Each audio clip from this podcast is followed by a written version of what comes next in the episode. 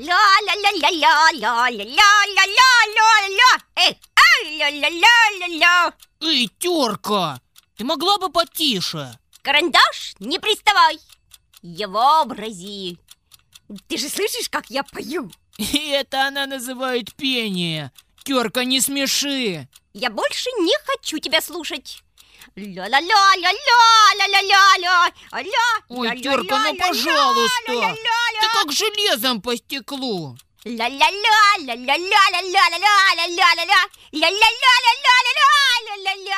ладно, ладно.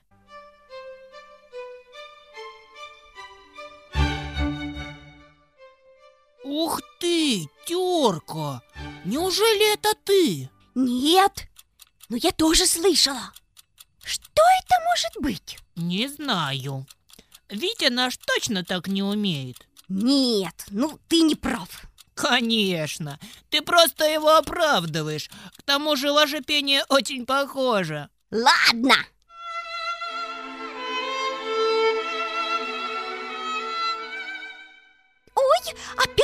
Пение! Терка, вот что. Нам нужно срочно узнать, кто это так красиво поет. Ага, но как? Очень просто.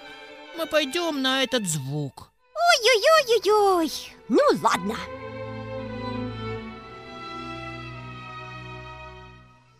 Смотри, вон что-то лежит необычное. Вон то в форме груши. Да, видишь, оно двигается. А какая у него длинная рука! Вот потеха! Терка, угомонись. Ты лучше посмотри, какие у него железные прутья. Точно! Ну кто же это? Как плохо, что с нами нет ни чернильницы, ни линейки, ни Библии. Они наверняка нам бы подсказали, кто это. Да, а ты заметил, какая эта вещь старая? Точно. Даже не верится, что она может так красиво петь. По-видимому, она многое пережила и повидала. Вот-вот. Слышишь? Она опять запела. Какая грустная мелодия. Плохо, что мы не можем понять ее значение. Терка, а давай будем просто ее слушать.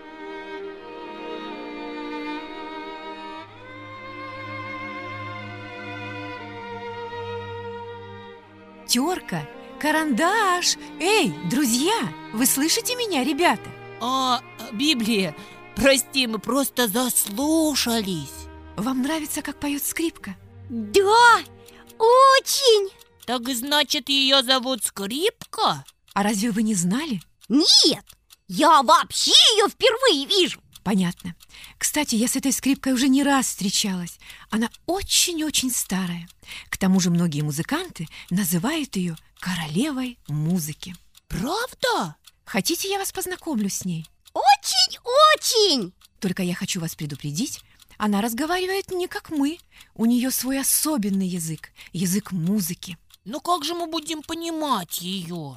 Я хоть и пою иногда, но язык музыки не знаю. Не переживайте, думаю, все у нас получится. Скрипка, скрипка, здравствуй! Я очень рада снова встретиться с тобой. Это мои друзья Карандаш и Терка. Терка, терка, ты понимаешь, что она говорит? Неа. Библия, хоть ты нам объясни. Хорошо. Скрипка говорит о своей тоске по родине. Откуда она? Она из далекой Италии. Ух ты! Как же она здесь оказалась? Дело в том, что когда-то, очень давно, бывший хозяин скрипки выкинул ее, думая, что она уже ни к чему не пригодна. А дальше? Ее нашел один нищий, живший недалеко от мусорной свалки. Придя домой, он хорошо вытер ее и начал играть. Что это была за музыка? Многие люди останавливались возле старой хижины и прислушивались к чарующему звуку.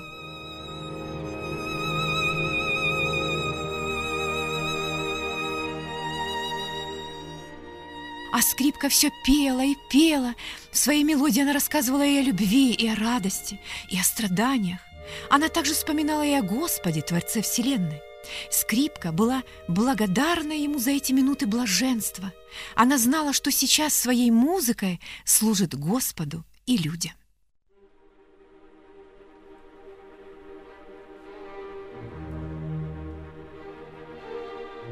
Значит, в руках нищего скрипка ожила? Да, в руках настоящего мастера она снова заиграла, но вскоре нищий умер, и скрипка опять осталась без хозяина. Люди не захотели ее выбрасывать, они отдали ее музыкантам. Те также не нашли ей применения. И так, с того самого времени скрипка попадает из рук в руки, в надежде, что найдется мастер, который опять подарит ей жизнь. Бедная! Ей так много пришлось вынести При этом она не теряет надежды Скрипка полностью уповает на Бога. Она верит, что настанет тот час, когда она окажется в руках настоящего мастера. Библия. Наверное, это очень хорошо, когда так доверяешь и уповаешь на Бога. Конечно, тот, кто по-настоящему доверяет Богу и не сомневается ни в одном из его слов, тот получает массу Божьих благословений. Ух ты! А ты могла бы рассказать нам какой-нибудь пример? Конечно!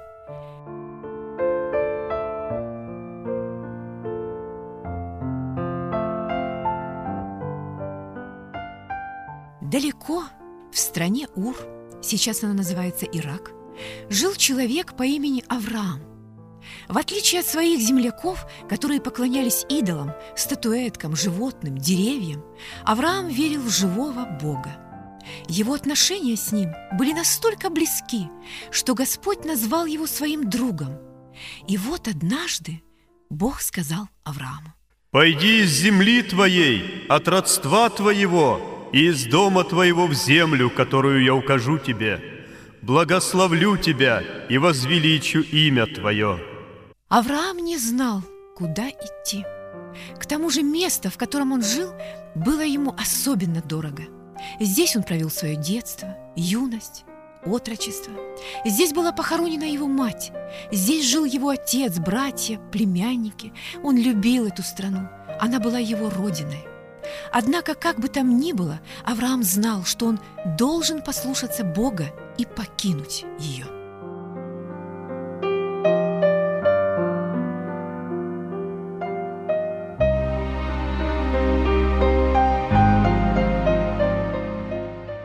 Вскоре, после того, как он собрал все свое имущество и все было готово к дальнему путешествию, Авраам со своей женой Сарой, а также племянником Лотом отправились в путь. Это было долгое и трудное путешествие. Путникам приходилось пересекать широкие реки и мрачные безлюдные пустыни. Животные, принадлежащие Аврааму, то и дело останавливались, чтобы попить воды, немного поесть и отдохнуть. Это, конечно же, очень сильно задерживало караван. Однако Господь не забывал об этой небольшой семье, поэтому всегда спешил на помощь.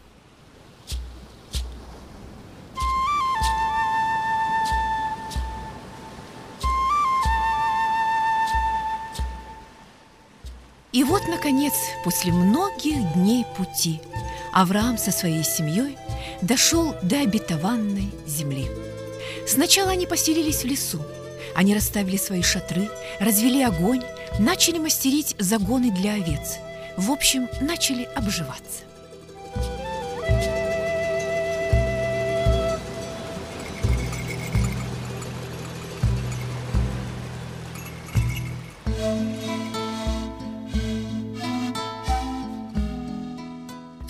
Познакомились с жителями той страны.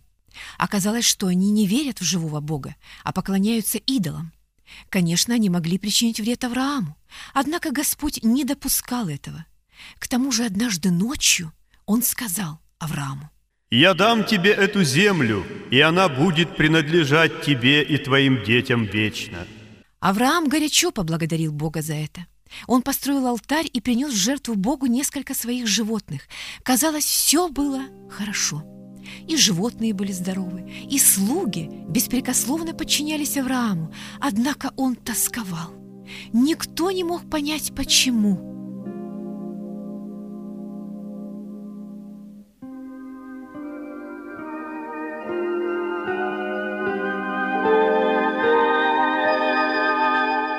Конечно же, самый близкий человек Аврааму догадывался. Это была Сара. Ведь у них не было детей. От этого они страдали оба. Поэтому однажды она предложила Аврааму. Я думаю, что тебе нужно жениться на моей служанке Агаре. Она молода и может родить тебе ребенка. Я не знаю, правильно ли это. Авраам долго думал. Он очень переживал, но в конце концов решил, что последует совету Сарры.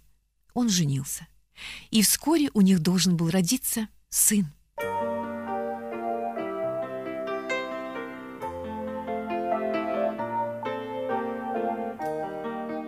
Агарь очень гордилась, что у нее должен был родиться малыш. С каждым днем она вела себя все более дерзко и вызывающе. Очень часто своим пренебрежением она бежала Сару. Сара, совсем скоро я буду матерью. Иногда я буду позволять тебе брать на руки моего младенца, но без моего разрешения ты даже к нему и не подходи. Саре было очень больно и обидно слышать такие насмешки. Часто ее можно было застать плачущей. Порой она так сильно отчаивалась, что мечтала о смерти. Она знала, что в этой ситуации за помощью может обратиться только к Господу. Бог слышал ее молитвы и укрепил ее. Вскоре она все рассказала Аврааму.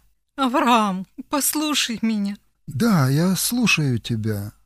Мне сейчас так стало тяжело жить в твоем доме.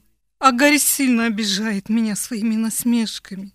Разве я виновата, что у меня нет детей? Пожалуйста, сделай что-нибудь. Агарь твоя служанка, и ты сама можешь наказать ее. Когда Агарь узнала, что Авраам так ответил Саре, она очень испугалась. Что же мне делать? Зачем я так грубила своей хозяйке? Теперь она не даст мне покоя, пока не отомстит. Наверное, наверное, мне нужно уйти отсюда. Так она и поступила.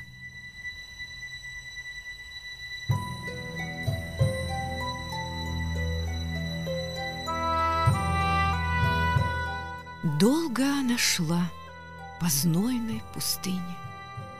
Хотелось пить, хотелось спрятаться от жары, но уже ничего нельзя было изменить. И вдруг вдали она увидела колодец. Сначала она подумала, что это мираж, но потом Агарь поняла, что это не так. Напившись воды, Агарь хотела продолжать свой путь, но вдруг она увидела ангела. Агарь, служанка Сары, откуда ты пришла и куда идешь? Я... я бегу от Сары. Возвращайся обратно, попроси прощения у нее и никогда не будь больше дерзкой. К тому же вскоре у тебя родится сын. Агарь послушалась ангела и вернулась домой. По своем возвращении она сразу же попросила прощения у Сары. Теперь в доме Авраама царил мир.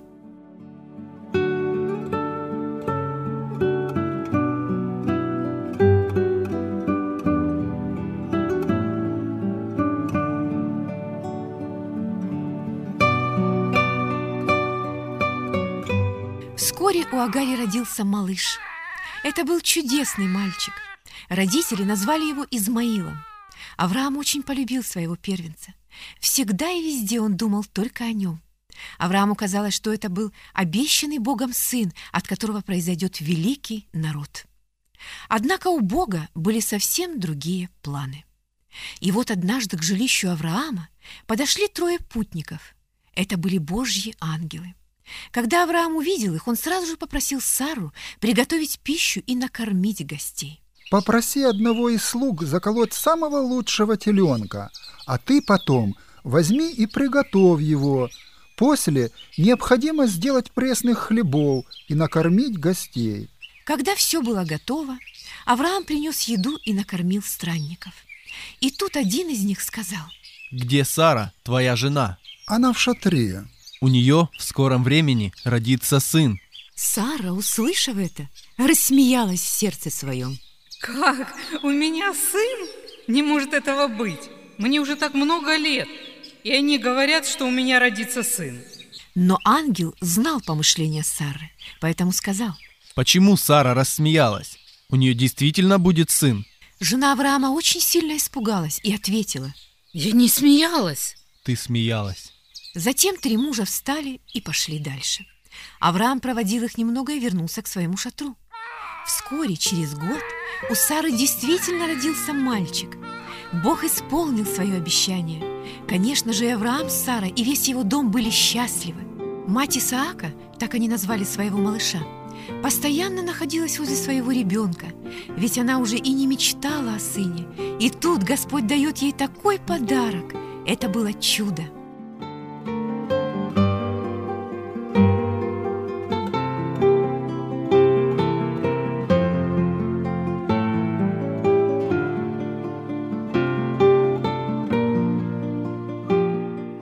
Все было хорошо, как хотелось бы. Дело в том, что когда родился малыш, Авраам начал ему уделять много времени. И, конечно, он стал меньше обращать внимание на Измаила. Мальчик сильно возревновал, поэтому не очень хорошо относился к Исааку. И вот однажды, когда малыш немного подрос, отец устроил большой пир. Все приглашенные любовались ребенком. Им нравилось, как малыш забавлял их своим детским лепетом, как он передвигался без посторонней помощи. У всех было хорошее настроение, кроме Измаила. Он зло подшучивал над своим младшим братиком. Не знаю, что именно он говорил, но он очень плохо отнесся к Исааку. Сара услышала это и все рассказала Аврааму. Сколько это может продолжаться? В чем дело, Сара? Представляешь, я только что видела, как твой старший сын Измаил смеялся над Исааком. Он же его ненавидит. Пожалуйста, сделай так, чтобы больше ни Агари, ни ее сына не было в нашем доме. Как же это можно сделать? Очень просто. Выгони их. После слов Сары Авраам очень опечалился. Он не знал, как правильно поступить. Ведь Измаил был тоже его сыном. К тому же он очень любил его. И тогда он начал молиться Богу. Господи, я не знаю, что мне делать. Ты видишь, как сильно я люблю Измаила, но я также люблю Исаака. Поступи так, как говорит тебе Сара. Ты только не бойся и верь мне. Я благословлю Измаила, и от него произойдет большой народ. Слова Господа успокоили Авраама. Поэтому на следующий день он так и поступил. Встав весьма рано, он дал Агаре воды и хлеба и, попрощавшись с ними, отпустил их в путь. Конечно же, им было очень трудно расставаться, но Авраам уповал на Бога. Он верил, что все будет хорошо.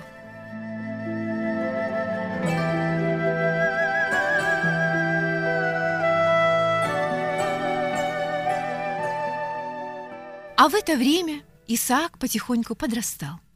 Через некоторое время он уже жил в отдельном от родителей шатре – с самого детства он знал о Господе, о том, как Бог вывел Авраама из Ура, о том, что нужно ему доверять и любить его. Отец Исаака был доволен им. Он старался научить его всему, что знал. Так как у Авраама было большое хозяйство, то он, конечно же, стремился приучить его к труду. Исаак, завтра нам предстоит заняться стрижкой овец. Хорошо, отец. К тому же необходимо будет немного почистить в хлеву. С каждым днем он все больше и больше привязывался к Исааку. Бог, конечно же, видел все это, поэтому однажды он сказал ему, «Возьми сына твоего, которого ты любишь, и принеси его в жертву на одной из гор». Для Авраама это было ударом. Как я могу это сделать? Ведь он мой единственный сын. Трудно было Аврааму, но он хотел исполнить все, что Бог повелел ему. Нет, вы не подумайте, что Бог был так жесток. Он просто хотел испытать доверие Авраама. И вот Авраам начал готовиться в путь. Он нарубил дров, положил их на осла и приказал им следовать за ним. Целых три дня они шли вчетвером.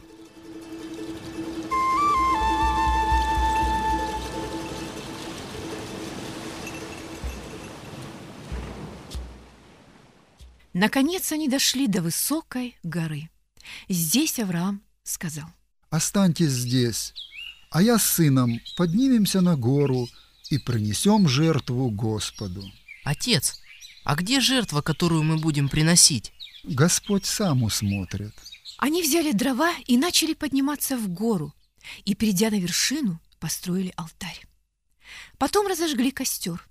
И тут Исаак понял, кто должен быть на месте жертвы. Аврааму было очень жаль своего сына, но он ничего не мог поделать. Он только верил, что это нужно Господу.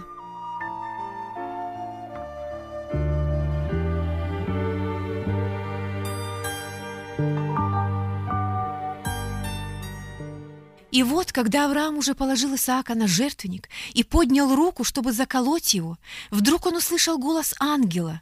Авраам! Авраам! Не поднимай руки твоей на отрока и не делай с ним ничего. Теперь Господь знает, что ты любишь его и не пожалел для него единственного сына. С какой радостью освободил Авраам Исаака! Он был очень благодарен Богу за то, что он освободил сына. К тому же Господь действительно позаботился о своей жертве. Недалеко от них, в кустах терновника, запутался барашек. Авраам пошел, взял его и принес в жертву Богу. После этого ангел Господень снова обратился к нему. Бог видит и радуется, что ты не пожалел сына своего, и потому Он благословит тебя и все потомство твое. К тому же один из потомков твоих будет спасителем всех народов земли. В будущем Господь действительно обильно благословил Авраама и его потомство.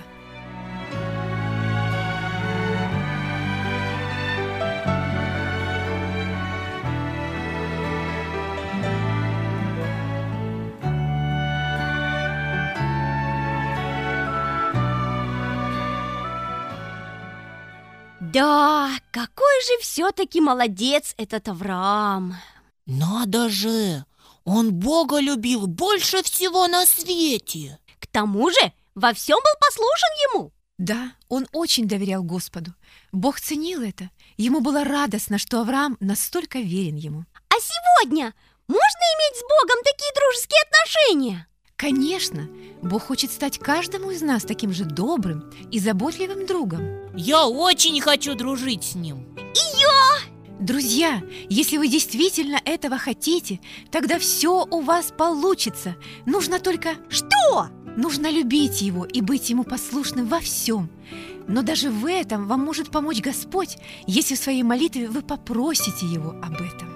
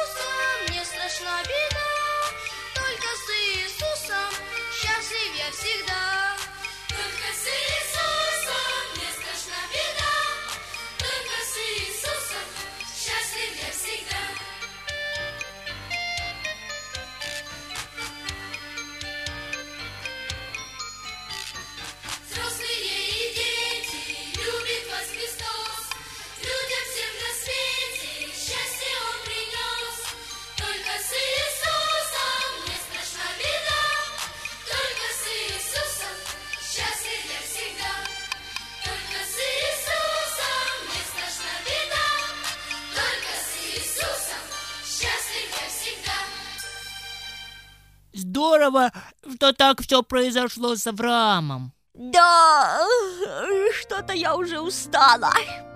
Наверное, нужно ложиться спать. Правильно, терка. Спокойной ночи. Спокойной ночи.